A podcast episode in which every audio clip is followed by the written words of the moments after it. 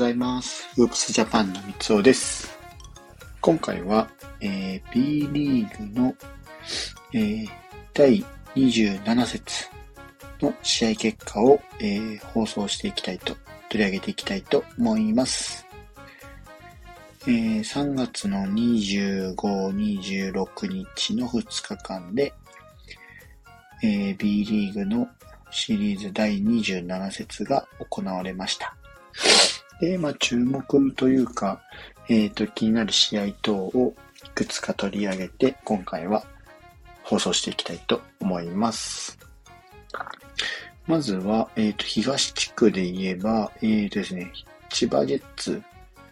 千葉ジェッツが今回また新潟に、先日ですね、えっ、と、仙台との試合で連勝が止まってしまったんですけども、えっ、と、今回の27節で、また、うんと、新潟と次は対戦をして、えっ、と、2連勝を果たしまして、この結果で、えっ、と、千葉ジェッツが、えっ、とですね、チャンピオンシップ、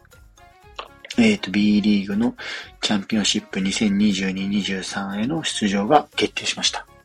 6大会連続6回目の、え出場となります。で、マジックも11なので、もう、えっ、と、間もなく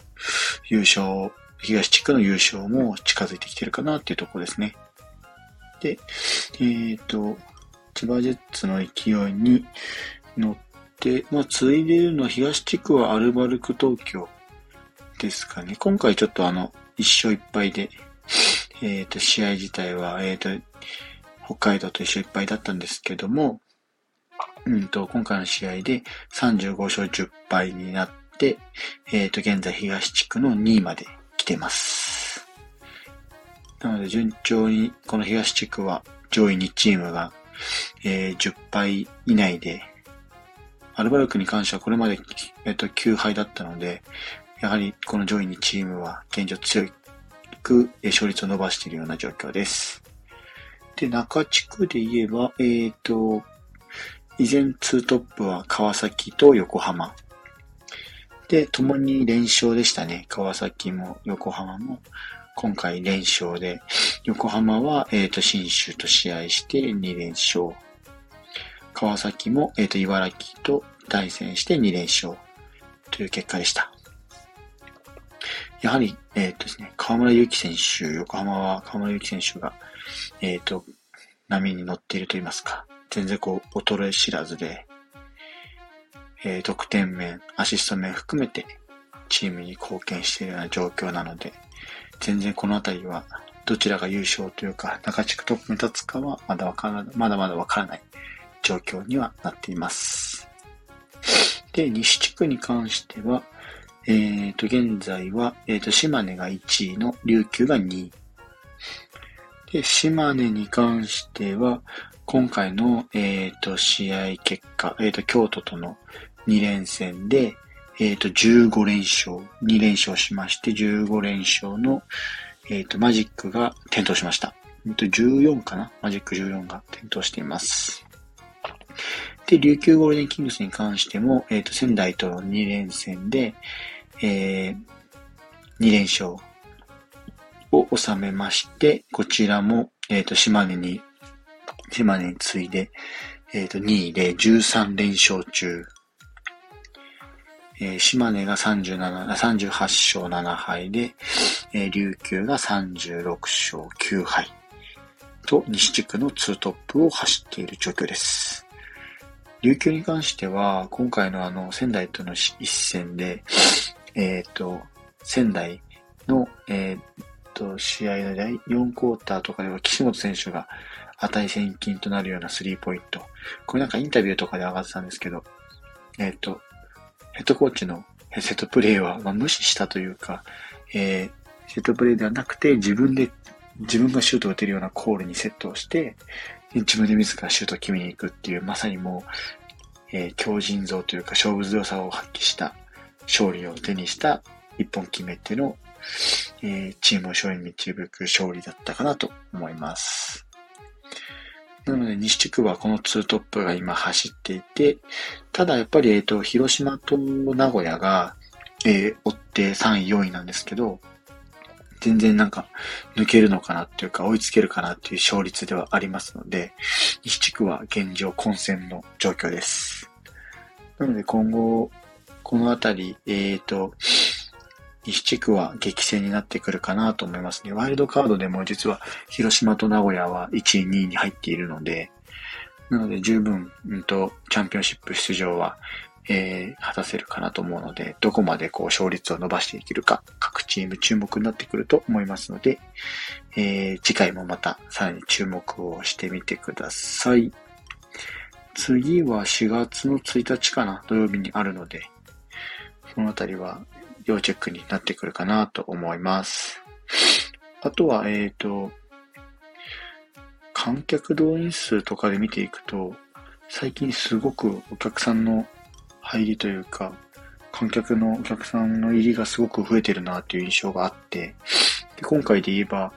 26日ですけど、26日は、えーと、東京対北海道の試合で8252人、琉球仙台では7020人、横浜新州では5005人で、多分横浜の5005人っていうのは、えっ、ー、と、今シーズン最多になるかなと思います。そうですね、今シーズン最多の、えっ、ー、と、5005人になりました。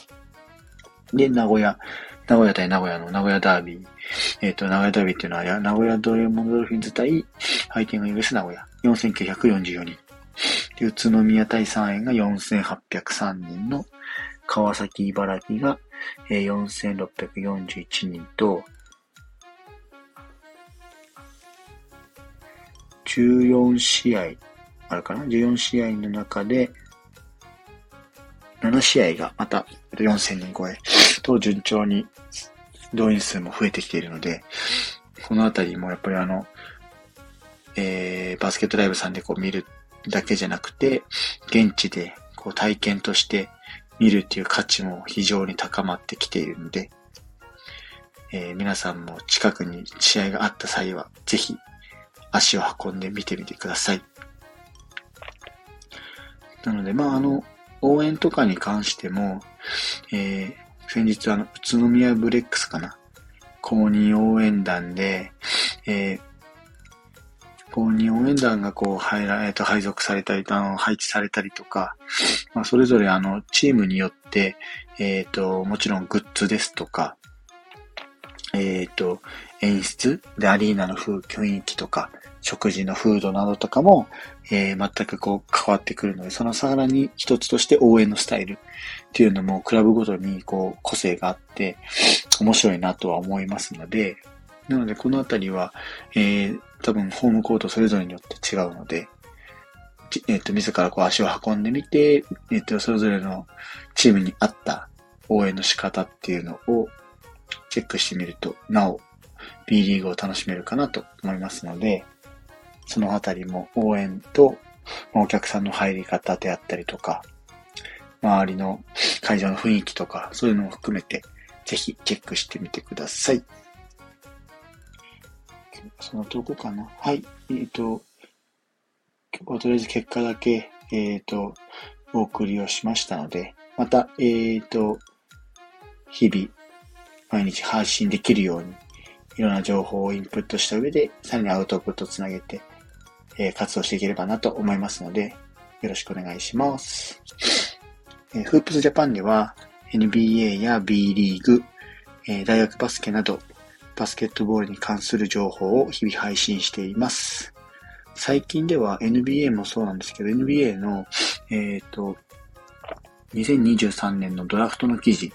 なんかの、えー、配信も始めました。このあたりの選手紹介なんかも今後、えー、取り入れていきたいかなと、取り入れていければなと思いますので、ぜひチェックしてみてください。以上、フープスジャパンのみつおでした。それではまた